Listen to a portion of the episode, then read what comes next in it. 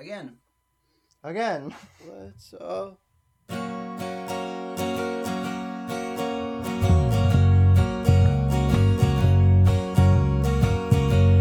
Let's all sing another song.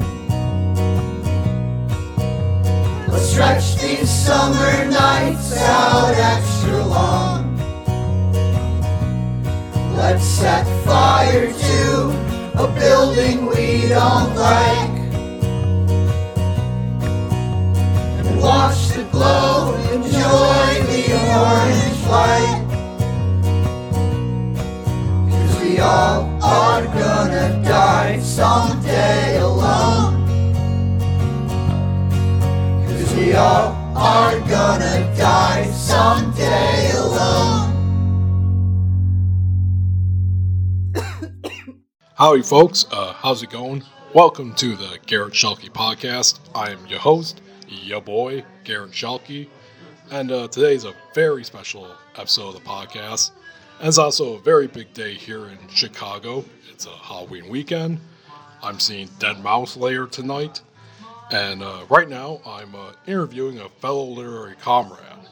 He is a writer and poet from Ohio, is the author of $100 a Week Motel, he has a new novel out titled The Dead and the Desperate. Folks, it's uh, Dan Denton. Dan, how's it going, dude? Hey Gary, how you doing, brother? Yep, we're uh, live at the Bourgeoisie Pig, and uh, we got some jazz in the background there, which will give this more of an NPR feel, and hopefully will not get me copyright striked. We, Uh, we could be like the uh, outlaw version of NPR Small Desk Poet Session. Oh, jeez. Yeah. yeah, NPR's been really fun to listen to these past few weeks with the ongoing conflict in Israel Palestine.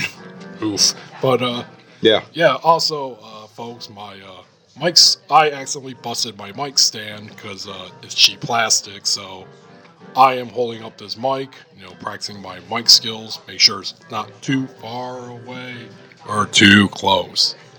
Anyway, Dan, uh, how's it going, dude? good man. Uh, 2023, what a time to be alive. Yeah, uh, I think that's the last time I saw you. Uh, correct me if I'm wrong. Was uh 2020? I believe so. I think so. You Was know- that the last when we did like the simulcast uh, podcast? Yeah, when I came to your house. Yeah, You know, the perfect time to see someone face to face. 2020. it was. Yeah. Uh, is this the third time I've been on your podcast? Yeah, uh, I think got- so. Yeah, we got. Am yeah, I close enough? Yeah, yeah, you're good. And uh, yeah, we yeah I met you at your house, Faust Four. Uh, we done a phone interview. Now we're uh, doing this one here at the Chicago Bourgeoisie Pig. We're uh, we're gonna have to do a different location every time now. Yeah, sorry about that. And uh, uh yeah, we uh I don't know, I guess where we meet. And uh well, it seems like you're going to different places. You're living different places too nowadays. Yeah, so, uh, uh, you know, like every good American, I got fed up with stuff, and so I quit a really good union job and sold everything and moved into a camper to be a writer. Despite even I even I know this is crazy, you know. Um, but yeah, uh, right now my camper is in an undisclosed location in uh, southern Michigan, near the uh, Indiana Ohio area, the border there. Yeah, I think you're like okay, not to dox you here, but I think you're like an hour and a half away from me. Yeah, closer to you. Yeah. So we were Uh. so we were originally thinking of uh, me coming down and visiting you, but then I had this show I'm going to tonight here in Chicago. Then I just happened to see a poetry reading that you're like the main star of today. I'm like, oh, oh shit, there we go. It's lining up. Yeah, you're about to have a really good long day in Chicago, man. Oh yeah. Uh, you got plans tomorrow here in town, or are you going back home tomorrow? Uh, yeah, I gotta head back home. Uh, Hopefully you can sleep in, man. Uh, yeah, I technically could because uh, I'm seeing a show tomorrow night too. Okay. Eric Andre. You ever heard of him? Mm-mm. Oh man. Uh, Why does that sound familiar? Maybe. Eric Andre, he's a uh, comedian, mainly associated with Adult Swim. He had Okay, like, yeah, his- yeah. He had like the Eric Andre show, which was like this satire, anti late night show kind of thing. It's just it's super weird. It- I'll show you some clips later. That that's one thing here. Let me let me give a shameless plug to the Garret Schuelke pad, uh, podcast.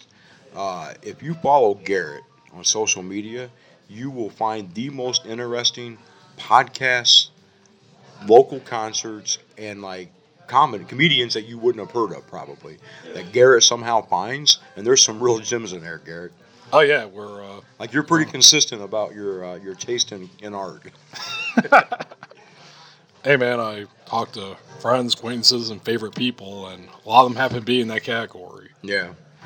Yeah, um, yeah, and actually this year, uh, not as consistent as usual because I've been working on my next novel, and uh, my editor Zach Elblad and I have a new podcast together called The Cheeseburger Blues, an introduction to dad blues rock, where we uh, make fun of bad blues music. Oh, nice. But yeah, uh, this end of the year, I'm uh, really uh, going for it with the with had uh, two previous podcasts. Now I got you. I got two more lined up. I'm going out strong this year. nice. What's your uh, new novel about? Oh, uh, the latest latest one that's come out this year. Advertisement time is uh, Godin, the Gladiator Killer, the next installment of my uh, Godin series. Mhm. Yep, that's coming out in December, and it's uh, currently serializing on Wattpad. Okay. Where when I uploaded the new chapter last night, I'm uploading it every Monday and Friday. It's apparently number six on there in like their serialization charts. Like, wow, it, that got popular quickly. Yeah, man. Congratulations. yeah, then I got another one next year that. uh God. Long story short, I'm uh now from now on gonna type out everything that I everything that I do, all novels, short stories. I mean, I'll still write poems down and then transcribe them, but God, no more transcribing novels or short Were you, were you writing them by hand Yeah, I know. with an ink pen, Yeah, dude? yeah, in a note, in a notebook. Uh, so I still will write a lot in notebooks. Uh, but working in the factory so many years, like my hand, I can't hold an ink pen more than like 15 or 20 minutes without my hand going down. Uh, So it's like I've learned to like use my phone more bit more in place of my old notebook. You know? Yeah. Yeah, gee, it's just a pain in the ass because all this time I could be writing and editing, I'm transcribing. God. Uh, Have you have you written have you typed a novel yet? Like typed it that way first yet? no, I never have. Oh I've- man, do you I've- think it's going to be different for you? Uh, maybe. Uh, it's going to take some getting used to. Yeah. But uh, yeah, I'm pretty confident I'll be a lot happier than I am right now, where uh, I'm only like 15 pa- pages away from finishing the other transcription. God, I feel like eating a bullet. That's uh yeah, you know, that's uh, artists have to make do, man. That's yeah. um let me ask you a question. I'm a bit curious. I, don't think I've ever asked you this. So I know you work a pretty regular like 40 hour a week gig with some overtime, right? Oh yeah, and uh, we're entering that the holiday mandatory time Yeah. now, and So when you work those 8 or 9 hour shifts, right? uh, or 10, more? 10, 10 10 hour shifts, 10 hour shifts. four 10 hour shifts usually. Do you uh do you write every day still or do you like how do you write? Uh, it's very erratic, you know. Sometimes, some days I'll dedicate to writing, sometimes to editing, sometimes you know to making podcasts, to making music. It depends more so like on the project I'm doing, and uh, I've also come to peace too with two things. Uh, one, I'm a slow writer. You know, as much as I love you know Kerouac, you know I can't be like him. Plus, he was on amphetamines half the time. that helps. And two, uh, yeah, uh, I just got other stuff going on, and if I can't write, I can't write. Especially Yeah. if I'm feeling tired or sick. You know, I used to try to force myself, like a r- real writer, K- Kerouac would write through this. And I was like, wow, this is dumb. I, I should go back to bed. Yeah. Uh but between all of your projects, you probably do something creative every day. yeah, usually. That's that's kind of how I've learned to adapt. I think like I, same way. I I'll never be the Stephen King sit down for six hours every morning and write. I couldn't do that. Oh, would, Oh, that, man, that he- would be like a job. I would hate it. Stephen King is a special kind of. freak. Yeah, but you know, like there's those like I don't know. I, I always call them quote unquote real writers. you know, but there's those writers that, that work that, that have office hours and they sit down and they hammer out so many words every day. I'm never going to be that guy, man. Well, those And guys I tried, but I know, but those guys are also like King, you know, Yeah. insanely rich, and they literally don't have to do anything else. Well, maybe that's what we need to start doing so we get at least not broke all the time. yeah, you know, that'd be very maybe nice. we should do something different. I couldn't if I tried. Actually, uh, yeah, we could get into that because, uh, yeah, let's uh, do some catching up, shall we? Yeah. Uh, yeah, dude. Like I said, it's been a while since the plague year started. Uh, what have you been up to since then? Uh, that's so, oh, in three years since I've seen you in person. Uh, Yeah, can you uh, can you just quickly summarize what you've been doing in three years, Dan Denton? yeah, man. Uh, I can give you the 90 second spiel. Uh, no, uh, wrote, been writing. So when we met, uh, I just had my first novel published, and it was published on Punk Hostage, and that got me a lot of attention with the like the independent press. So I've had two books published and written since then. Um, a couple of like poetry. Uh, one of the cool things is my new novel is on Ingram. So now independent bookstores can order like co- 10 copies of my book, and if they don't sell them, they can send them back. So there's no Ing- risk. Ingram, what is Ingram? I N G R A M. Oh, what is that? It's a um, it's the stocking service that almost every independent bookstore in America in the world uses. Oh, really? I, I don't know about the world. A I- lot of countries. I've never never heard of it. uh, I, I just so this is the value of having an independent bookstore in your community and being and getting to be friends with the owners. That's what I learned was an independent bookstore could order from Amazon, but if they order ten books, they they got to sell them or they have them forever. Uh, now that my book's available on Ingram, they can order ten books, and if they only sell five, they can send the other five back. So now independent bookstores are more likely to say, "Hey." So I think because of that, I'm going to be in like six or seven bookstores by the end of the year. A couple like the Detroit, Cleveland, Columbus. You know, like that's a huge deal for me, man. Here in Chicago? Uh, I'm working on that. So uh, I, I, I, so far the people I've talked to, almost every one of them has been like, "Oh, cool, man! You used to be a union steward in the UAW, you know? Yeah, you know." Um, which I never wanted that to be the thing that got me in the door. I just want to be a writer. But you know, whatever it takes, man. uh, so yeah, I had a couple books come out. Um, I uh, was a union steward when we met, I believe, and that job almost killed me. Uh, I'm not cut out for the talking to 200 people every day of my life, man. I'm, I'm an introvert and an artist, and I like to be alone. But uh, I mean, that job was the best and worst job I ever had in my life. And then uh, I couldn't just like give up on being involved, so I got elected a constitutional delegate in the UAW, and I got to be a part of like pushing to get the one member one vote passed, and I got to be a part of getting our new leadership elected, man. Uh, and then right during the time that was going on, I'd went through a divorce and some other things. Been through a lot of hard times since the pandemic, just like everybody, man. And uh, so I kind of, you know, I was living in an apartment and like, you know, I don't have a lot to lose anymore. You know, my kids are older, and uh, I got offered a very small buyout to take an early retirement, even though I'm 45 years old. And uh, I said, "Fuck it," and I took the money and sold everything and bought a camper. And I'm going to try to be a, like I'll have to gig, you know. I'll have to. I- I'm going to try to maybe find a part-time job in a dispo or something, you know, just to make, pay, cover my monthly expenses. But from now on, I'm going to be a writer first, you know. Oh, okay. So you basically are secure for the most part. No, not at all, man. okay. Uh, you know, I, I the one thing going for me is I used to be homeless, so I can live like I can live pretty cheap, and that's exactly like I wanted to. Like I don't, I don't. All I have is a campground rent now. I don't have an electric bill. I don't have water bills. I don't have, you know, I don't have debt. You know, so I'm trying to live as cheap as I can, you know, to hopefully like gig as little as I can and write more. You know, that's kind of the, you know. But yeah, you know, I'm- definitely more secure than I've been at other times in life. You know, it's definitely not as secure as making a six-figure UAW job, Garret. I think that that's the part that scares me still a little bit. You know, Wait, so how long have you been retired now? uh, four months. Oh, r- really? Yeah, Four just months? the end of June Shit. or July for like uh, Shit, it for seemed the July holiday. No, it was. It's been just uh, early July.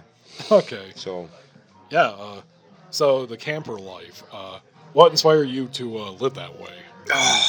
You know, I think somewhere along the way, so I've worked in probably I think I counted like 48 factory jobs in my life, or 48 warehouses, blue collar type work, right? And I finally got a six figure UAW job. And when I say six figure, that's working 70 hours a week. It's not like they're just giving me money. You know what I mean? Like I averaged 70 hours a week for 10 years. And being an ex homeless addict, I, I was able to buy a house for the first time in my life, do things that I never dreamed I could do. And I realized at some point that those 70 hour weeks and chasing those big vacations, that's not freedom, man. That's not what I want in my life. You know what I mean? And I think the older I get, the more I want to do more of what I want to do and less of what I have to. And I can't, like, I don't have enough money to just, like, say, fuck it and never work again. Uh, and I might not ever get there. I might have to work till the day I die in America. You know, I don't know. Uh, same. But I'm gonna do my best to like not have to work 70 hours a week again. Like I don't, you know what I mean? I don't. That's not. That's not happy. Plus, all these years in the back, I've got arthritis in like seven different places, man. Like how many more years can I work on an assembly line? You know. Uh, so I think, uh, Wait, so so they bought you out? You said. yes, they what, bought me out. What is the retirement age for Right auto, now, for auto workers? Well, UAW. So their union contracts are changing. There- There's some pension things coming back. So there's some things about to change. I mean, Uh, there's a lot of things changing. Yeah, right a lot now. of things are changing. Yeah, we'll right get now. to that soon. Uh, and we're about fucking time, man. uh, anyway, uh, I lost my train of track. I got excited about it. So, right now in the UAW, in my current, like before I got bought out, you know, uh, the retirement age minimum was 59 and a half years old. So, you have like, they give you like a certain percentage every week of a 40 hour check goes into a 401k for you. But you can't access that till you're 59 and a half years old. Uh, no matter how, no matter like, say you win hundred thousand dollars, I want to retire at fifty-five. Too bad, twenty or ten percent penalty, you know, to take your money out plus the heavy taxes. So it's uh, yeah, man, I'm forty-five, so I'm not old enough. Like it's funny though because I called So, it. so you would have to wait like, well, yeah, 14 years to get it. Yes, uh, I tried uh, just to be funny. I uh, sent a paperwork into like the Social Security, and uh, they told me I was too young to retire. So I'm like, but I did. Mother. Like, uh, you know, this is one of the things I, you know, rich people stop paying like Social Security tax after one hundred fifty thousand dollars, right? Yep. So I have worked so much in my life. They send me a Social Security uh, statement every year, right? How much you paid in your lifetime. It has a yearly breakdown. Every year since I was like 32 years old, so for 13 years now, it's, it has told me that I have worked so much that I qualify for the maximum benefit if I got disabled or when I retire, right? Right. Then why do I still have to keep paying taxes? See what I'm saying here? Like this doesn't make sense. Boom. anyway, uh, yeah, man, things are changing in the UAW. Yeah. So, uh, ba- yeah, back to the camper life. Uh, yeah. So, was this always something you planned on doing or wanted to do? You know, I think when the pandemic happened, I know when the pandemic happened and I was shut down from the factory for two months, I got really excited about watching like van life people. And, uh, like, I'm fascinated for years, maybe for a long time. I've been like fascinated about maybe buying a tiny house and living off grid. You know, I don't need much. That's one thing. I've never chased a lot of material things in my life. Like, you know, outside of books and art, like I don't have anything. you know, but I've got but I moved from my apartment. By the way, I had five, almost five thousand books. you know, uh, I could only carry about two hundred fifty around in a camper. But uh, so I think uh, I got really obsessed with like van life, and it, that seemed like freedom, being able to move around. Like I love to travel. You know, I love it. Like I love to travel cheap. So when I decided to do this, I picked a camper instead of a, a van because I don't want to move every day. Like you know, you camp in a van, live in a van, you have to like pack your stuff up and move every day. And I wanted to be able to like park my camper for a month or two somewhere, check that place out, get to know it well, and then move on somewhere else. You know, mm-hmm. so it's kind of a, a mix between the everyday transient. So it's kind of like I guess foot in the old life still. Like I'm going to be in a like I'll be in uh, near Fort Wayne, Indiana for a few months this winter because they have an all-season campground there that's cheap. Uh, by the way, Fort Wayne apparently has a pretty big art scene, so I'm looking forward to like checking that out for a while. Oh yeah, I uh, usually go there uh, once a year to check out. Oh hey, uh, we got another special guest here.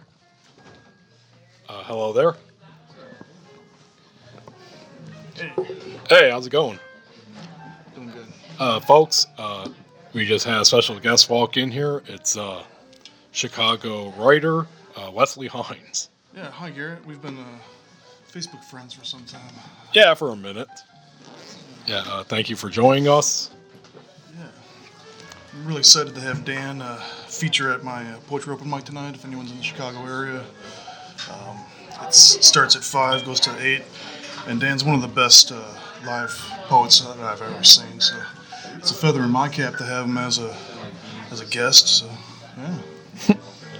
Yeah, uh, you just arrived here just in time. We, uh, I don't know, let's see, we've been, yeah, for nearly 20 minutes we've been talking. We, we've always tended to do that though, Gary. It's like two hours of rambling usually. oh, yeah.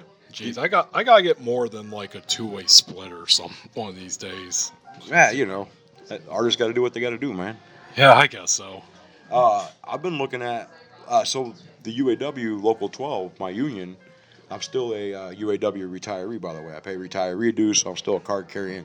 Like it's important to me to always be a card carrying union member. You know what I mean? Yep. Uh, but uh, they're uh, talking about starting a podcast. They're finally talking about maybe using some technology to communicate. Like, Well, no better time to start than now. yeah. That's so sure. uh, I've been working because of my old podcast experience. I've been working with like showing them equipment. And I've offered to help any way I can, and so maybe that'll lead to some possibilities of doing some union podcasting. That'd be cool. All right. All right, to uh, continue the conversation here. All right, so uh, how about uh, describe your uh, camper setup? Like, what kind of camper do you have? So I bought a 20 year old Coachmen Spirit of America. It's 26 foot long. Uh, I had to have a bunk area. My, I, I've got a 12 year old and I've got 19 year old twins in college. So it's important for me that kids know that they have a bed to sleep in, you know. Uh, and so far they love, they, they all love camping. So they're pretty excited about it. My kids were the biggest fans of me doing this, you know. Uh, but uh, so I've got a 26 foot camper. I, uh, I took the dinette set out. And right now I've got a temporary setup, but I'm going to build a custom like desk studio where there'll be like a desk along the main window, then like two chairs, you know, where the benches used to be. So that way I'll have a permanent like workstation, writing station everywhere I go, you know. So basically it's uh I moved out of a 750 square foot slumlord, a two bedroom apartment into like a 200 square foot camper, you know. Just condensed, that's all. All right. Just on wheels now, you know. Yeah, uh, what kind of campgrounds do you perform? Perform?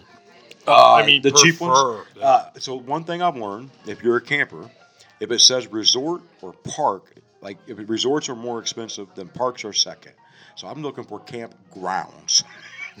um, you know, like right now, and, and I, my campground rents five hundred dollars a month, no electric bill. You know, uh, there's some inconveniences. This morning when I left, it was 42 degrees. Walking back from the shower house in flip flops to your camper in 40 degree weather, it's, it's you know it's there's some trade offs. Uh, I don't use the shower in my camper. That's where my cat's litter box is. Uh, but uh, you know, I in the wintertime here soon when freezing hits, I gotta I carry water by hand in cans to my camper. So I don't want to, you know, have to like carry 30 gallons of water every day just to take a shower, you know. So I use the campground's bathhouse. So you know, there's some trade-offs, but yeah, I gotta. I'm gonna. I I hopefully will have a full setup. You know, have a full office space, and I uh, named my camper the Scrapes of Wrath with a nod to John Steinbeck for obvious reasons, you know. So Yeah, uh, since I'm friends with you on Facebook, I follow your journey. Uh, besides this, uh, you travel a lot more since you retired, right? Yeah, that's uh. Well, I, I got really fortunate. I met some. So my my first publisher of my novel, Punk Hostage Press, was in Los Angeles. So I've got some contacts in Los Angeles, and then I made some contacts with some poetry people in Vegas. And uh, I love Vegas. Like I, Vegas is, it's a relatively inexpensive vacation if you know how to do it. Really? Uh, yeah, Well- sure. Las Vegas. Uh, yeah, I can. Uh, so I got a Spirit Saver Pass. That's the first way. It cost me like seventy bucks a year, and I get alerts all the time. So when I fly, when I flew to Vegas last time, it was like a hundred twenty five dollar round ticket, round trip ticket from Detroit. But I flew at like eleven fifty nine p.m. both times. So it's red eye flights. You know what I mean? Uh, When I go, I stay. I stay in a, like an off strip hotel. And I try to go like I try not to ever pay more than like forty or fifty bucks a night for a place to sleep.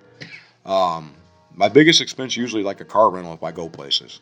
You know, like this year I decided to like I love the desert and I decided to like do some hiking and exploring in the desert and it's Very nice. yeah it's been pretty it's been eh, you know I don't know man you work hard your whole life and then you finally get an opportunity to meet some cool poets and go see the Grand Canyon in the same day you know it's a pretty cool experience so Yep. So uh, okay, so you're gonna be at uh, you're gonna be staying at our campground Fort Wayne this winter. mm-hmm. Uh, or got any uh, future travel plans or any other places you plan on staying? Uh, so I don't know how it's going to go yet, but I'm going to spend probably four to six weeks this late winter, early spring out west. Mhm. Um, I plan. I, I I think I might be able to pull off like a little tour with some readings in like Albuquerque, Phoenix, Vegas, San Francisco, places I've never read at. But well, I read in Vegas already, but like some places I've never been, San Francisco, L.A. Um, so I'm going to try to get out there for four to six weeks and it sounds like it's going to be like car camping, crashing on couches and cheap motels kind of tour. Mhm. Just because, like, like I said, tra- like dragging my camper around every two or three days is really expensive. You know, like it's a four thousand five hundred pound camper when it's not loaded. You know, so it's. I think my truck gets like ten miles a gallon when I pull. I bought a 2006 Made in America Ram truck. Uh, got a great deal from a retired union brother. Uh, and uh, but yeah, it's you know it's expensive to pull it across the country. So I think I'm gonna have to do some different. My plan is eventually to like spend the summers in the Midwest and the winters somewhere warm. That's my goal someday. Ah, but going full snowbird then. Yeah, yeah. Like, like, it, like, like I said, I've got arthritis in like six or seven places, man. It gets cold. it's not yeah, fun. Yeah, warm weather would and, probably help and that. I'm bipolar. You know, I have I have a lot of mental health challenges, and there's something about 30 days in a row of being gray and no sunshine that just almost does me in every year, man. Oh, dude, that's one thing I've looked at with my uh, depression issues is that I don't have like seasonal depression. That's somehow I've lucked out on that. Everything else, uh, no, it could be better. Yeah. Uh, But I don't yeah, get, man. but I don't get sad if I don't get enough sun. So th- there you go. Yeah, and, and that's well, and I I think uh, I know I work I work with all these people, and this is no knock on anybody in America, but we live these lives in this country, especially where we feel like Toledo's our home and it's got to be our home, or this is my job and I can't change it. You know what I mean? Mhm. And I, I've been guilty of that too, but not very long usually. Uh, but yeah, you know, it's like when they first offered me this little bit of money to leave, the, my first thought was, "There's no fucking way. I got kids. I got kids in college. I can't give up this job and my health insurance for that." And then, like a week later, I thought, "You know what, Dan? You always wanted to be a writer." And it's like, I just decided to figure out a way to live on twelve hundred dollars a month instead of four thousand. You know? Yep. Oh, uh, full disclosure: if you would like to bash America, fully feel free to fully do that. I mean, I'll get there. You know I, it. I mean, the last the last episode of my podcast called "America America Sucks." So, uh, Uh, you. I, I've, you know me, Garret. I'm a little bit more hopeful and optimistic than, than is logical a lot of times. Uh, but I've, t- my kids understand one of my favorite catchphrases is America. So much damn potential. so it's a little more hopeful than, than America sucks. But yeah, nice. And that's one of our great rights as Americans to freely criticize everything, and as poets, our duty to Yep. Actually, uh, before we continue the interview with Dan, uh, Westley, uh, let's talk to you for a sec, man. Oh, sure. Yeah, since I don't want you to feel lonely here, and so, and since being the professional podcaster I am, I have only two mics that we all must share. But uh, yeah, I was wondering how how did you meet uh, Dan Denton? Well, um, when I was living in Los Angeles and I was uh, trying to get more into publishing in the Underground Press, um, I heard about him through Jack Varnell's uh, podcast called Socially Yet Distanced. And um, I listened to a couple episodes with um, John Dorsey, and I did a podcast with, with Jack, and I watched the one with with uh, Dan, and um, and I ordered this book, uh, the hundred dollar a week motel, and I loved it. Like, um, read it over a weekend. Um, smooth read, but poetic, and um, immediately sympathize with the the main character, which obviously is loosely based on on Dan, if not literally. Um, and you know, so I kept my ears open when his publisher, um, Michelle McDaniel, um, uh, was going to um, do submissions for, for publishing. And so when she did uh, in 2022, um, I submitted my book, Busking Blues, about being a street musician here in Chicago, and got accepted. And you know, it it was really the the next step in publishing f- for me, and opened a lot of doors. And uh, you know, I'm really thankful to getting to know her and and Dan here. And we um, finally met. We did a reading in Indiana in, in April, which went really well. Same place I met Garret. Oh wow! I oh wait, yeah, that was uh, Michigan City uh, back in what 2017.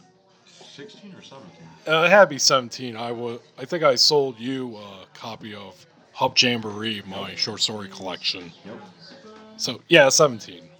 Wait, were you there? No, no, we met Oh, okay. just uh, earlier this year. Yeah, they in had like a one night only. Michelle said about it. Like one night only, we all met with Michelle and Red. Oh yeah, that was like her last hurrah in Michigan City, right? Yeah. And then since I, I read his um, uh, Finding Jesus book, which I thought was brilliant, the um, um, especially the part about uh, Paris and My Saints, you know, where he did these interesting poems to cultural icons, you know, Kurt Cobain, Johnny Cash, Janis Joplin, Bukowski, Jackie? Robinson. Yeah, Jackie Robinson, and um, and I'm just like, man, that's like one of those ideas. Was like, man, I could have done that, but I didn't. you know, like it's a great idea. Like that's it was just in the air, and it's uh, because you know a lot of these um, you know musicians and writers and people are have kind of taken the role of saints in our culture in a way. You know, I'm referencing you know my Beat generation books instead of the Bible or, or whatever. Yeah. it might be. Yeah. All right. Uh, one last quick question then. Uh, yeah. So the reading tonight is at the Gallery Cabaret. Yep. Uh, how- North Oakley. Yep. Yeah, I uh, read there once years ago in uh, 2017. I uh, I started having enough uh, seniority at my job where I could uh, week long vacations, and I'll get like two and a half, I think. So I was like, okay, where should I go first? Oh, I'll spend a week in Chicago. It's my favorite city. Awesome. During that whole week, I did poetry readings and I recorded them, pretty much like how I'm doing now. You know, not much has changed, and put it out as an album on Bandcamp live in Chicago. Yeah, I think that was the first place I read was Gallery Cabaret. Yeah. But uh, how long have you been uh, hosting the? Hey, real quick, is that still available on Bandcamp, Garret? Oh yeah, it's it's still there. It's still on SoundCloud. Yeah, Well, there's been a poetry open mic there um, in some shape or form for decades, and obviously the pandemic shut down things. So um, when the bar reopened, uh, I threw my hat in the ring to revive it. So that was good. Um, so we started in May and been go- doing um, the, every fourth Saturday of the month since. But yeah, I've been a patron of them um, since my um, street musician days because they had um, um, music open mic three days a week, and one night they had uh, free food for musicians, so I never missed that. And there's never a cover, so it becomes, you know, since the '80s, really, um, the unofficial hangout of every, you know, painter, poet, musician, because you know there's no cover. It, it's like a clubhouse for, for artists, you know. Yeah. yeah, very nice. Smashing Pumpkins got their start there as a garage band. It's uh, one fact.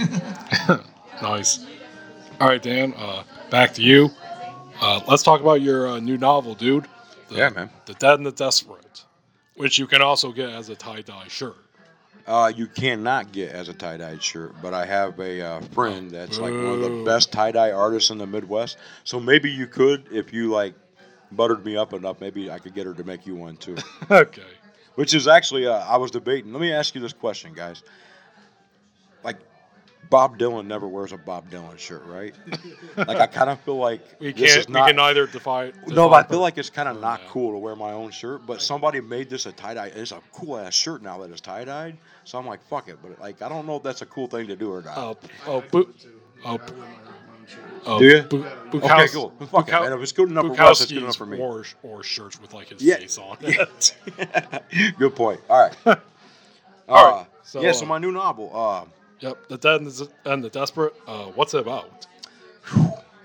it, I tried my best to write a fictionalized version of what life was like. I should say a, a fictionalized, authentic version of what life was like for me in my 20s before I got sober.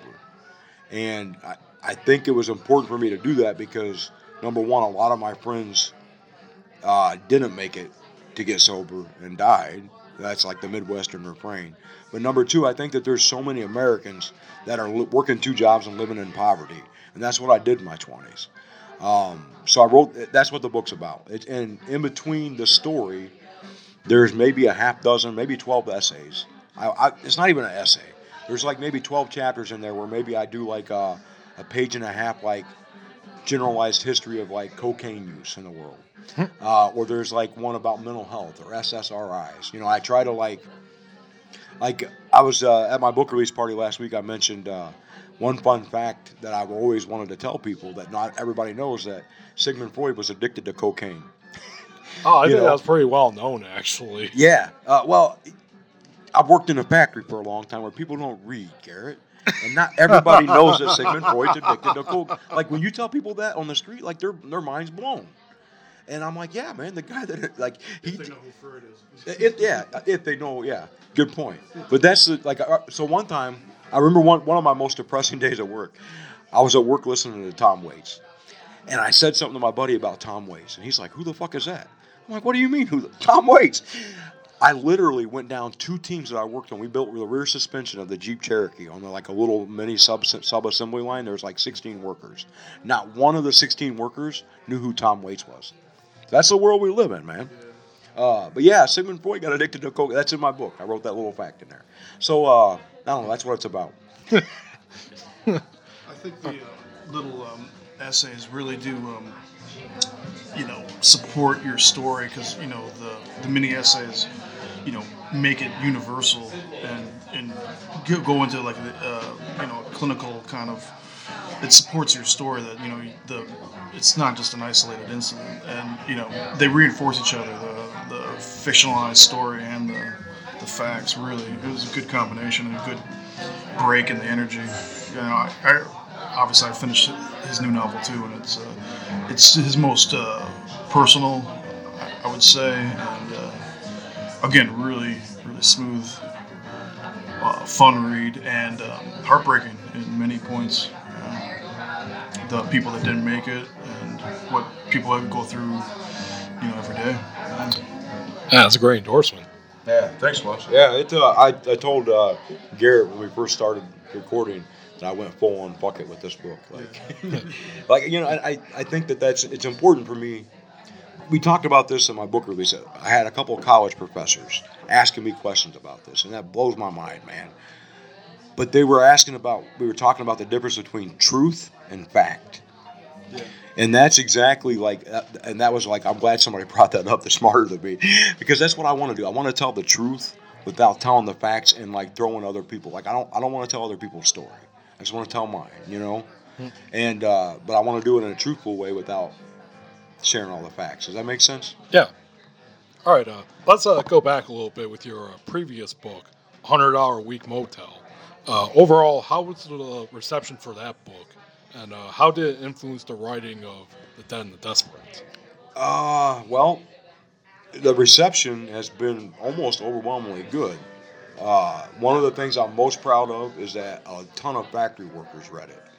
Uh, even my new book, The Dead and the Desperate, like there's, I bet probably 60 or 70 percent of my book sales are like blue collar factory worker kind of people, and the fact that they read a book is, I made it as a writer, man. You know what I mean? Um, so overwhelmingly, that the reception's been really good. Uh, I mean, I, I wish it makes me feel like I brag when I say this, but it's so important to me. Like the guy that helped edit the Outlaw Bible of American Poetry, which is like my very textbook as a poet, as a college dropout. That's how I learned to be a poet. The guy that edited that loved my first book so much he wrote a foreword for it. You know what I mean? Like that's like, you know. So the reception's been pretty good, Garret. Yeah. Uh, do these? Uh, does uh, and Desperate and Hundred Dollar a Week Motel share anything? Like, does it continue the plot from the previous book, or Uh, any yeah. character, same characters returning at all? sorta. Uh, I I don't I don't mean always for the main characters in my book to sound like they're me, except that I like writing in first person. I found out is so much easier than keeping track of third person. Man, Uh. I can't do that shit. I can't tell stories that way. Honestly, I honestly, if with first person, it's inevitable to some extent. Yeah. Like, So uh, I, but definitely. The three books, Hundred Dollar Week Motel, Finding Jesus, and The Dead and the Desperate, are, are are autobiographical enough that they fit together. I think like they're all the same kind of working your ass off, life's fucking you over, you, you know, kind of you know drug addiction and all that kind of life. You know. Yeah. Oh, uh, before we continue, next question. Uh, I wanted to share this photo with you because uh, whenever I come here to Chicago, I park my car in uh, Michigan City and uh, hop the South Shore line at Carroll Avenue. And uh, during our route there, I saw this, and I've seen it a hundred times, but I'm like, oh shit, I gotta take a picture of that. Yeah, it's this picture here of a three hundred dollar, three hundred fifty dollar weekly motel. Nice. Yep. A move-in special of seven hundred ninety-nine dollars or two hundred dollars for three days. This is in Gary, Indiana. Uh, yeah, you know, uh, times have changed, huh? Yeah. From a hundred dollar week the last motel I lived in was in South Toledo. It was in 2006 when I got sober, and I paid 179 dollars a week, I think.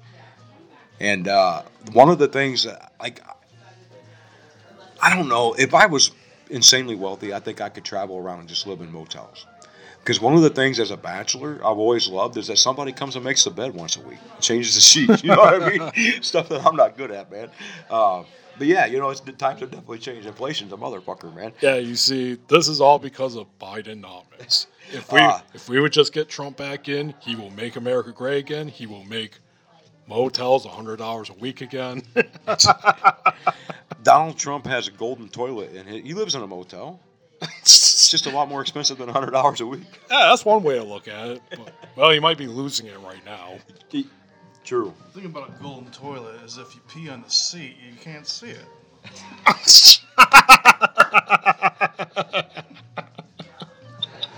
The characters in my book definitely pee on the toilet too. Thank you, Westley Heine, for that uh, wonderful observation. okay. All right, ba- back to the serious interview. All right, so uh, what was the writing process like for uh, this book? Well, so when I wrote this book, and I decided to kind of go like full on bucket, like I said, uh, it took months. It was the same kind of process. I would write on my Mac computer, you know, not to shout out brands or shit like that. I only say that because when I bought that computer, it automatically synced to my iPhone, and that changed my life as a writer. Yeah, Steve Jobs thanks you for the endorsement Uh, I- from his grave. I, I'm not trying to, yeah, they, they need to pay me maybe a little 10% or something to okay. Uh, anyway, uh, so the same process was much the same as all my books that I learned was that I would write at home a lot, and then I can, if I'm riding the bus in Chicago on a weekend, I can edit on my iPhone, and so that was much the same process. But the difference was this book, like Wes said, was the most personal thing I've ever written. I think there's a, like, not all of them, but there's a lot of my demons in this book, and uh, not to be cliche, but it took me. It was so desperate and dark writing it, and it took me back to my 20s. So, like, I've been sober 17 years. Matter of fact, uh, I got a picture. The last bar I ever got kicked out of in my life, uh, they just tore it down in Toledo. That's how long I've been sober. uh, but you know, it, it took me back to that time where I was sur- I was in my mid 20s, and I, I was doing my best to survive a really traumatic childhood in life.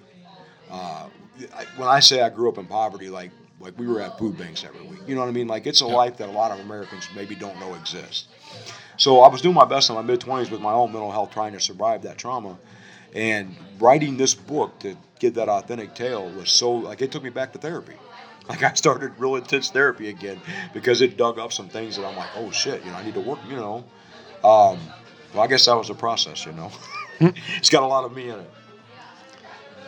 Yeah. Uh, so so far, uh, how long has the book been out? It officially came out last Saturday, so seven days.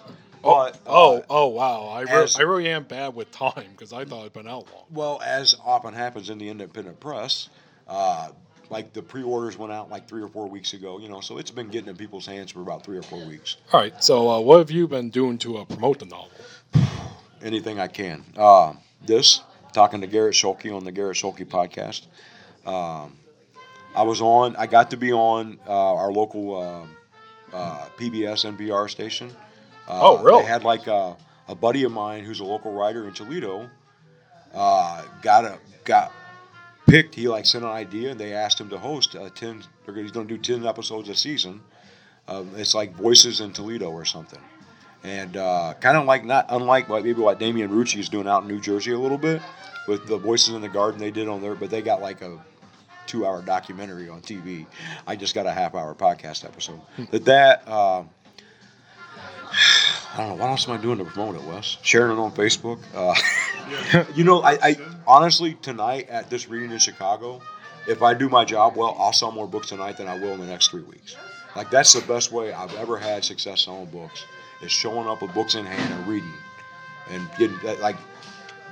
The I think the thing the thing that is probably frustrating for any artist is I'm finally at a point where I think I'm a good enough writer. If I can get people to open the book, I got them. But it's how do you get them to find the book? You know what I mean? Uh, I'm Yeah, every indie writer's uh, major problem right there. How do I get it out? uh, like I mentioned earlier, it's on Ingram, so I'm working to get it in bookstores, independent bookstores.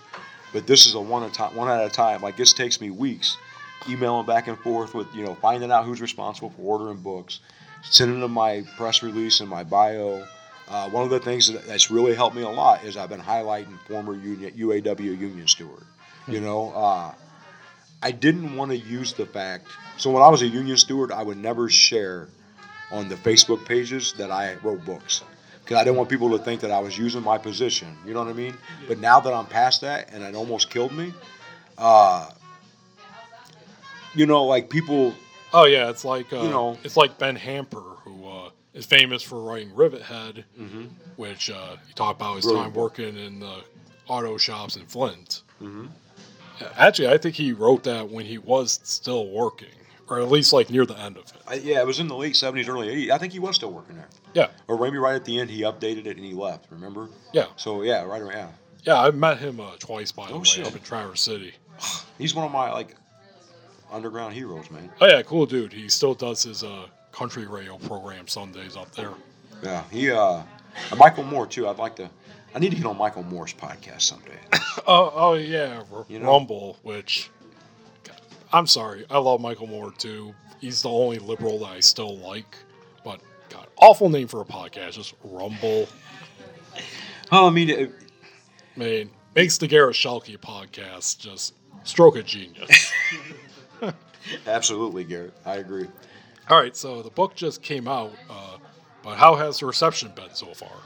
Uh, even better than the other books, really. Um, Wes wrote a review that was I, one of the things I really appreciated about Wes's like words about it was that it was it was you know kind of full on Bukowski, and it is you know like there's you know, definitely one of the biggest influences in my life, but he also mentioned that it like goes deeper than that, and that's one of the things that I've I'm most proud of is that I found Bukowski in my 20s when I was living a life like Bukowski, but thank goodness I like found uh, you know like Sylvia Plath and Virginia Woolf and Maya Angelou. You know what I'm saying? Oh, And yeah.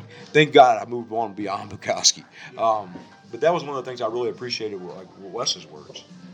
Yeah, like um, I, I use that hook because you know everyone has read Bukowski, and Dan uh, writes in a simple, accessible style in a, in a similar way. So yeah, everyone from librarians to you know intellectuals to people that are working in factories can enjoy it and read it quickly and absorb it. You know, like a, like a movie. You know, and and I did mention yeah, imagine a, a 21st century Bukowski that you know has a political consciousness, you know, works in the union, and you know has a more enlightened understanding of the battle of the sexes. You know, So uh, yeah, yeah, the, there's a lot of hon- people that honestly, there's not there's not a lot to uh, do to improve upon Bukowski in regards to everything.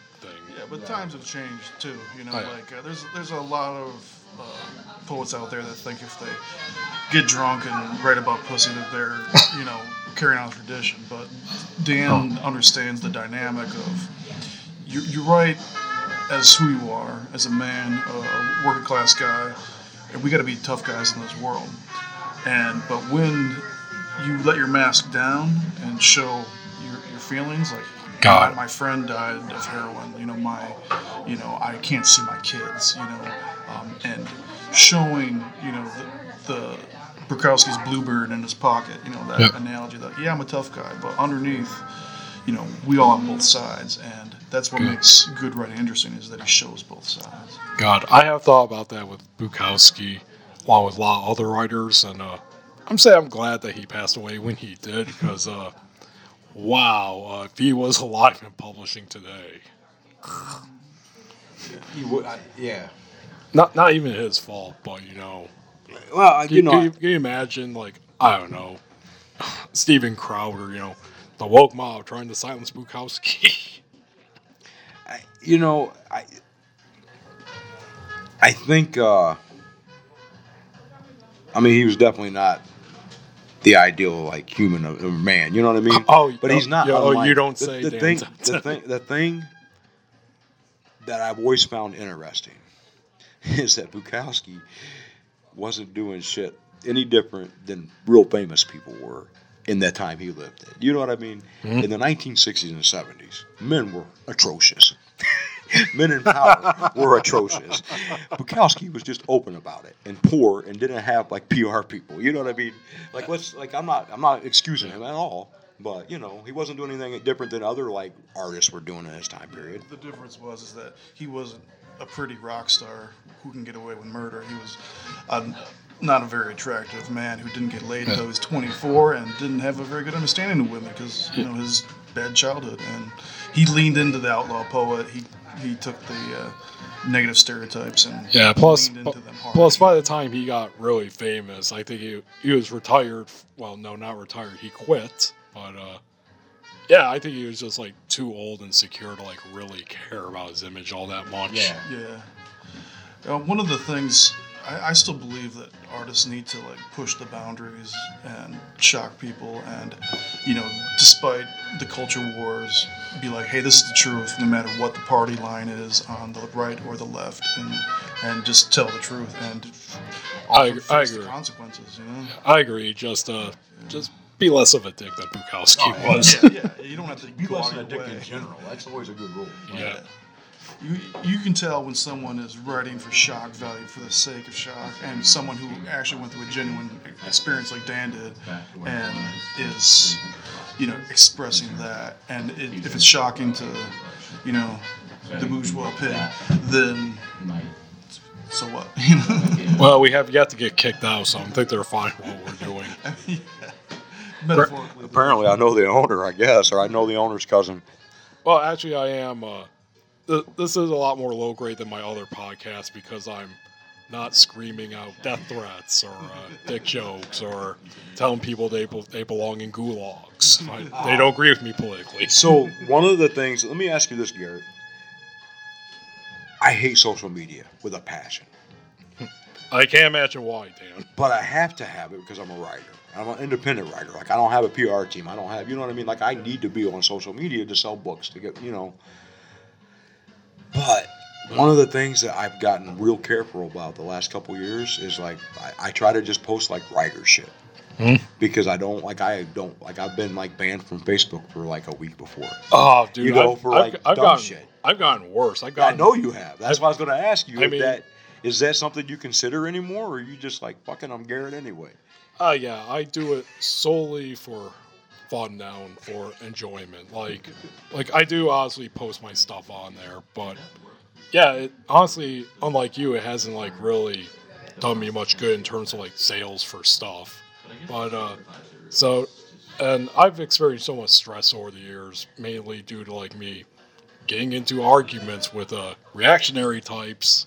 Because for some reason I thought, oh hey, I could change the world if I troll this guy.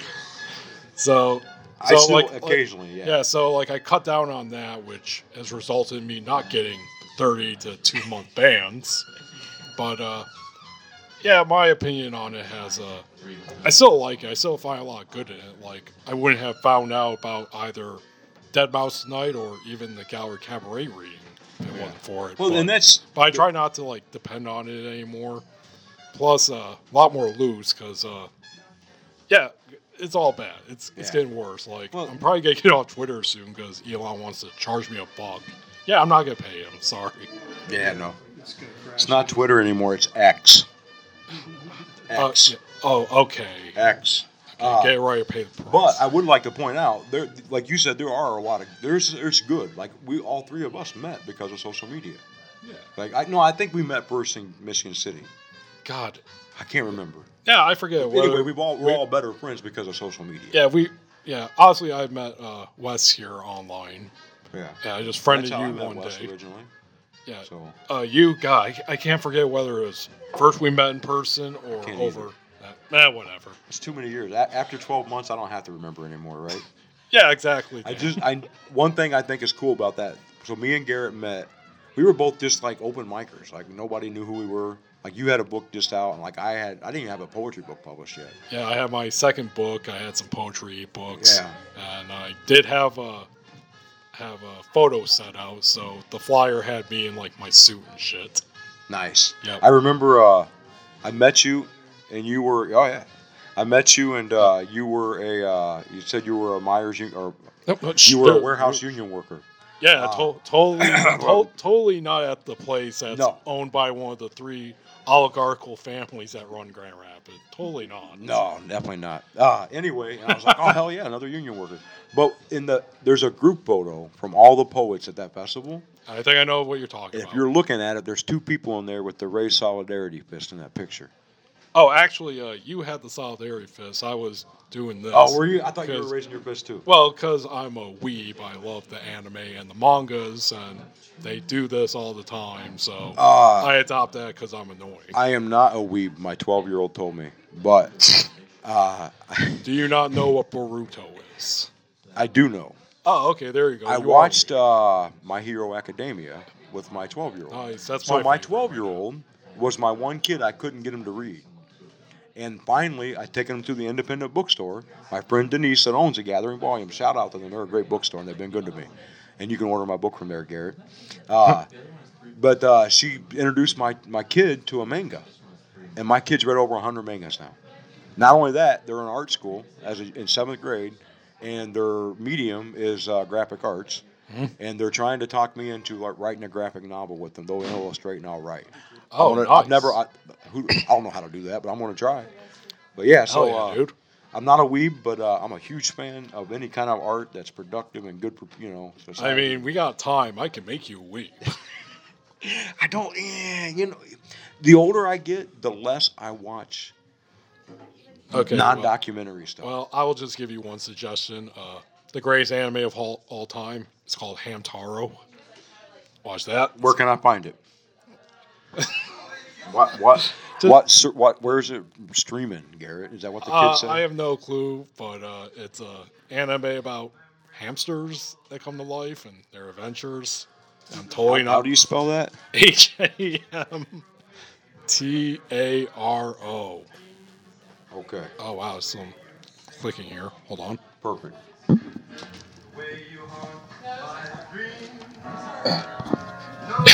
No, I do like the show, but I do like to say that to people, just get their reactions. Like, hamsters. All right, so uh, let's let's uh, finish up this uh, podcast here, our last section. Oh yeah, as we've talked about many times, you are now retired from being an auto worker. You were a member of the UAW, a union steward, and other positions. Uh, I take it that you've noticed that they've been uh, doing some striking here for like the past two months. Uh, yeah. Uh, so one of the and it's like everything in life, there's a lot of duality to everything, right? Right. Like part of me wishes I was there, still fighting with the people that I really care about. Like one of the things that I hope people understand by reading my books is when you spend 50 hours a week next to a guy on an assembly line, that guy gets to be like your family, for better or for worse. So these people are people I'm really close to. People that elected me to be union steward. I represented them. I know, I know when their grandkids were born. I know, you know what I'm saying. I know when their knees were replaced. Uh, so I wish I was there fighting with them, but also I'm really, really happy I'm not there being ate up by the stress. Because like the the people I served with in the union are sleeping like three hours a night right now. You know, like Yeah. this is the most stressful time of their life. Yeah, uh, back when uh, back when you were an auto worker, uh, were you involved in any strikes or labor actions? I not as an auto worker, uh, as a teamster once. Uh, we went on strike for like 24 hours. Oh, you were a teamster too. Yeah, I was a Teamster years ago in my 20s. So that's kind of, that's, that's how I got radicalized, Garret. When I was 20 years old, I got my first Teamster job. Random. I just applied for a factory. I just needed a job. I didn't give a shit it was a Teamster job. I didn't give a shit it was a union. I just needed a job. So I applied. I got hired in. And got, it was a Teamster job. One of my first weeks on the job, there was this old hippie guy there that had like uh, red hot. No, it wasn't red hot. He had like a sleeveless like band T-shirts on all the time and long hair. Well, one day I came to work with my lunch in a Walmart bag, and this dude said, "You know, if you took your lunch to work at Walmart in a Teamster bag, they fired your ass, kid." And I'm like, "What?" And I'm- he's like, "Yeah, don't you pay attention?" And I did pay attention, and so I started paying. And I haven't been to a Walmart. Fuck Walmart. I ain't been there in twenty some years, twenty five years. You know. And that that that guy radicalized me. That guy got me to pay attention about what was going on with workers, man. So yeah, as a teamster, I have, but never as a UAW worker. No, I had a the opportunity to support probably 50 strikes, but not personally as a UAW worker. All right. So uh, this uh, recent strike that, like I said, it's been going on for two months now. So far. 42 days now, 41 days, something like that. month and a half. Yeah. Have you visited any of the striking workers? Oh yeah. Uh, so I've been on the picket lines at the Toledo Jeep plant where I used to work uh, probably a dozen times now. Uh, one of the things I've done my best. So I, I write a weekly column. I should plug this, Garret. I write a I write a weekly column for an online magazine called A Thin Slice of Anxiety. Oh yeah, I've yeah Cody Sexton's Yep. uh, outfit. Uh, yeah, I've had I've had poetry Yep. published in there. And code and they're they're a really inclusive. I, I don't know transgressive. Like they're definitely transgressive, but they're like they push the boundaries, you know, in like underground literature. But Cody has given me free reign to write whatever the hell I want to write about. nice. And so one of the things I really wanted to do is I quit my job as a union worker to be a writer. So I've tried my best to write, to write it, to use my writing it to help the strike. You know, uh, one of the col- one of the early columns I wrote, by the way, uh, described the history of Jeep and what it was like as a union worker, and it got shared maybe several hundred thousand times. It's been seen now. Uh, my ex mother-in-law is pissed at me because CNN and Washington Post people reached out to like ask me about this article. uh, but in true Dan Denton fashion, I let labor notes and another online labor people share it. And I never called CNN or the Washington Post. I'm busy. Fuck 'em. Like they don't care about me as a writer. They just want to talk about you. You know what I mean? Uh, but Well- yeah, so you know, I, I've tried to help as a writer, but I've been down on the picket line a lot. I've been trying to help rally, get firewood donated. well, at least it's not Fox News that Nah, fuck. Well, you know, I mean, it, it, Well, it'll probably be well if they did, it'd probably be more like UAW destroying America, the American economy. We have a former a retired worker who reveals this. I was going to say, if, if Fox News called me for an interview, I can't imagine they'd call me twice. That's all. Uh, Which might be true of MSNBC and CNN Yo also. Cavuto would not like you. All right, so uh, what do you think of the UAW strategy right now? Uh, I so first of all, I I got to help get President Shawn Fain elected. Uh, I got a, one of one of my favorite things is I got a photo with me and him. Um, I had a chance to meet him a couple times. Um, I was part of. I worked with like some people in the UAWD. It's called the Unite All Workers for Democracy, which was kind of like the progressive faction of the UAW that got him elected. Um, so I got to be like I know a lot of those guys. I got to be a part of that a little bit. Um, I'm really 100% support um, one of the things I'm I'm so happy about is we finally have a UAW president that's taken on the you know what I'm saying like Yeah. Walter Reuther, the guy that founded the UAW, that organized the UAW into a powerhouse in the 1950s, the Republicans said he was the most dangerous man in America.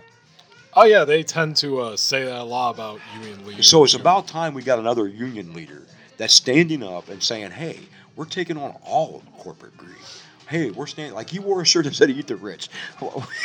Yeah. I, so I fully support. You know, um, Yeah, what what is now? If I recall their strategy, I forget what it's called. I think they did stand up strike. Yeah, it? they did in Yeah. Europe. What is it? Basically, like they'll sh- they'll strike at certain places, then make demands. Then when they ref- when the makers refuse, it's like, okay, well, we're gonna shut out on this one now. Yep. So they, I think it was very strategic because first of all, it's historic and it's the first time ever in history that the UAW struck all three big three at one time. They've never in history been a Ford, GM, and a Chrysler strike all at the same time. So that's historical. But they did a uh, like a one plant at a time strike. So they the Toledo Jeep plant was the first plant at strike a Chrysler to strike They went out at 11:59 p.m. when the contract expired, and uh, they've been on strike ever since. But what they did, a couple things it does, it puts pressure on the company. You know, they, they every week they would shut down another plant if they weren't making progress. So it puts pressure on the company every week without disabling the company. But number two, think about this: if all UAW members go on strike at once, they got to pay every member five hundred dollars a week strike pay, right? Yep. If one plant goes on strike and a thousand people get laid off, who pays them? Hmm. Not the UAW. so I think there's a lot of probably things that people aren't considering that's probably brilliant or at least different and at least they're like thinking their, their strategy behind it. You know what I'm saying? And if you remember the UAW, like the the Chrysler division of the UAW got bribed. They literally took bribes from Chrysler to give us shit contracts for years. So I'm like this is a 180 degree difference. You know, it's good to see them standing up to finally. You know. Yeah. Uh, overall, uh, in your opinion, after all the years you worked there, uh, how long do you think this strike will last, and what do you think will the results be? So uh, I today we'll probably hear an announcement that GM and Stellantis, like we heard last night, they're close. So once Ford made an agreement, and this is what happens. Once one of the big three makes an agreement, the other two usually follow behind them, right? Like the union, the union's not going to accept ten dollars an hour less at GM than they are at Ford. So once they had an tentative agreement with Ford on Wednesday, uh, I, I bet by Monday we'll hear that GM and Stellantis agreed to the same deal. So at that point, the union workers will go back to work, and they'll read the tentative agreement. And then, but the one of the things that I love about how unions are supposed to work is that the members are the highest authority. So the members have a right to vote this down. But I think number one, if you've been out on strike for 40 days and uh, you're getting a 25% raise over the life of this contract, you know, I, I think it's going to pass. I think they're going to. I think union workers will be back to work by the end of this month or, by, or early in November. Well, we can certainly hope so. Yeah, well, you, one of the things I wanted to mention that's huge is for the first time since like the bankruptcy in 2008 or 2009 during the Great Recession, Yeah. uh, a cost of living adjustment is coming back to a union contract.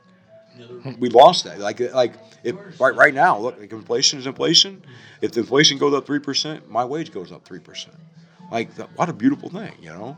So I think that, uh, yeah, this is good. And I know you're excited about this too, Gary. For the first time, the mainstream American news talked about a 32-hour work week. Hell yeah. Oh yeah. That's the power of a strong union. All of a sudden, everybody in America is talking about what's a 32-hour work week. Fuck, man, Europe's been doing that shit for 20 years, you know? I don't know about 20, but a long time. Ah, man. Hold on a sec. ah, all right. I believe that is the interview. Uh, Dan Denton, folks. Uh, Westley Heine's coming on in too. Uh, thanks for uh, showing up.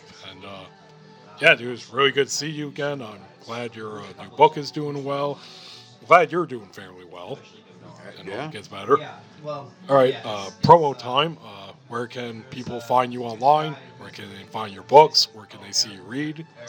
Uh, real quick though, I, I want to say thank you to Garret Schuelke and to Westley Heine. Both guys, uh, Wes for featuring me tonight at his reading, Ga- or Garret for hosting me on his podcast. My book, The Dead and the Desperate, or you can find me at Dan Denton on Facebook. uh, I'm on Instagram at, at as porkchop78, but I don't know how to use Instagram that well, so I just post random selfies that I think are cool. You know, I don't know. It's either Uh, that or memes. yeah, so- get one or the other. Instagram is porkchop78. I do have a website, but I haven't learned how to build it all the way yet. So there's only like a author bio page. It's thedandenton.com because dandenton.com was obviously taken. And There's so- another Dan Denton. Yeah, Oh, there's actually I guess several, Oh, but uh, I was gonna do like Dan. Denton writer. Then I'm like, nah, fuck it, I am the Dan Denton. So No, there's a bizarre writer I'm friends with named Jeff Burk. He, Oh. uh, yeah, he, he's he, he has to have JeffBurkeWriter.com or whatever it is because there's another Jeff Burke out there who's like a lawyer. And, yeah, uh, there's a he's uh, been trying for years to like take over that domain. oh, he's just a, not giving up. There's a Danny Denton that's a, uh, a novelist in Ireland. And it's probably, if I traced it back like the length of my family history, it's probably some kind of long distance cousins or something. But, uh, yeah, so you can find me at Dan Denton, Porkchop78 on Instagram. And uh, my book, The Dead and the Desperate, from Roadside Press, is available at magicaljeep.com and Gathering Volumes bookstore in Perrysburg, in the store or online. Uh, you could look me up on Facebook and order a copy from me, but it'll it might take me five days to ship it out. I'm not going to lie to you. It'll get there when it gets there. Yeah. Uh, deal with it, snowflakes. I'm busy, man. All right. I get lost. You know, I, I don't even know what day it is half the time. Okay. Uh, Wes, is there anything you would like to promote? Um, yeah, I have my books also with the Magical Jeep and Roadside Press. Um, yeah, Busking Blues, and uh, my poetry collection called Street Corner Spirits. And yeah, you can find them at the usual um, book ordering sites, you know, Barnes and Noble, etc. And um, yeah, I just, you know, thanks for having me a part of this. I am, I think Dan and myself are, are part of a, of a, of a kind of a underground movement that has always been there, but it's taken on a new kind of generational shade. You know, as a musician, I always notice that music usually kind of opens the doors for a lot of um, literary movements. You know, like there was jazz before the Beat Generation, and then there was some rock and roll poets. I, I feel that right now, um, the guys who grew up on heavy metal and punk and are growing up and bringing that kind of sensibility to um, literature. So, you know, Dan, myself, other people um, in Roadside Press, Stephen Malone, and other people are, you know, that kind of garage band voice is, is finally like writing Yeah. poems, you know? God, you think this is good now? Wait until uh, the next generation comes who are influenced by SoundCloud rap. All right, yeah, uh, yeah, it's for, yeah. I'm glad you could join us. Very nice to meet you for the first time, and uh, we'll talk more later. But I do want to have you on in the future for a whole formal episode. Then we can get in on everything about your career and your work. Yep, yeah, yeah. You're on my to my guest wish list which is a lot better than my hit list. All right, folks. Uh, that, You can't say that on social media. no, That'd be great if you like shot the guest at the end, you know? oh man. Yeah, that that'd be a great serial killer concept. Interviews you and kills you. Well, I can't say on Facebook, but I can say on this podcast because of free speech. All right, folks. Uh, yeah, my battery's about to die out too, so this is pretty good timing. Uh, you can still find me in the same places: GarretSchuelke.tumblr.com, at Garret Schuelke on Twitter before Elon charged charged me a buck for it. Uh, the Cheeseburger Blues and uh, Exploration. Uh, yeah, yeah, God, I'm really flaming out here. I'm tired. But uh, the Cheeseburger Blues and Exploration to Dad Blues Rock, which me and my editor Zach Elmblad are doing, is out now. We're about three episodes in, three more to go. Uh, yeah, my uh, next novel, Golden the Gladiator Killer, is now being serialized on Wattpad. Like I said, number six baby in the serialization charts. Congratulations, that's huge, man. Yeah. So, uh, yeah, everyone, thanks for uh, listening. Dan, thanks for uh, being on. Wes, thanks for being on. Uh, shout out to the Bourgeois Pig, even though they didn't approve of this. Uh, hopefully, their smooth jazz doesn't give me copyright strikes. Yep, that's it, folks. Here is the outro song. One, two, one, two, three, four. Jesus, keep us safe from the cops. Jesus, keep us safe from the cops. Jesus, keep us safe from the cops. Jesus, keep us safe from the cops. Well, I swear we didn't do anything. So why you tailing us like we stole everything? And Jesus, keep us safe from the cops. And Jesus, keep us safe from the cops. And Jesus, keep us safe from the cops. And Jesus, keep us safe from the cops. Well, I was sleeping in a parking lot. They said they'll kill you on this very spot. Then a few hours later, his friends came around. Said, listen here, boy, you best get out of our town. And Jesus, keep us safe from the cops. Keep us safe. Jesus, keep us safe from the cops. Yes, Lord, keep us safe. Jesus,